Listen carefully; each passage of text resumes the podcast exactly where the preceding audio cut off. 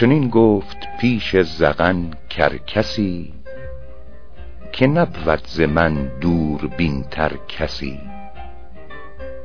زغن گفت از این در نشاید گذشت، بیا تا چه بینی بر اطراف دشت. شنیدم که مقدار یک روز راه، بکرد از بلندی به پستی نگاه. چون این گفت دیدم گرت باور است، که یک دانه گندم به هامون در است. زغن را نماند از تعجب شکیب، ز بالا نهادند سر در نشیب.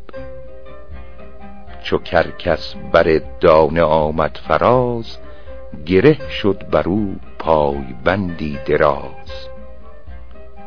ندانست از آن دانه خوردنش، که ده رفکند دام در گردنش. نه آبستن در بود هر صدف، نه هر بار شاطر زند بر هدف. زغن گفت از آن دانه دیدن چه سود، چو بینایی دام خصمت نبود. شنیدم که می گفت گردن به بند، نباشد حذر با قدر سودمند. اجل چون به خونش برآورد دست، قضا چشم باریک بینش ببست.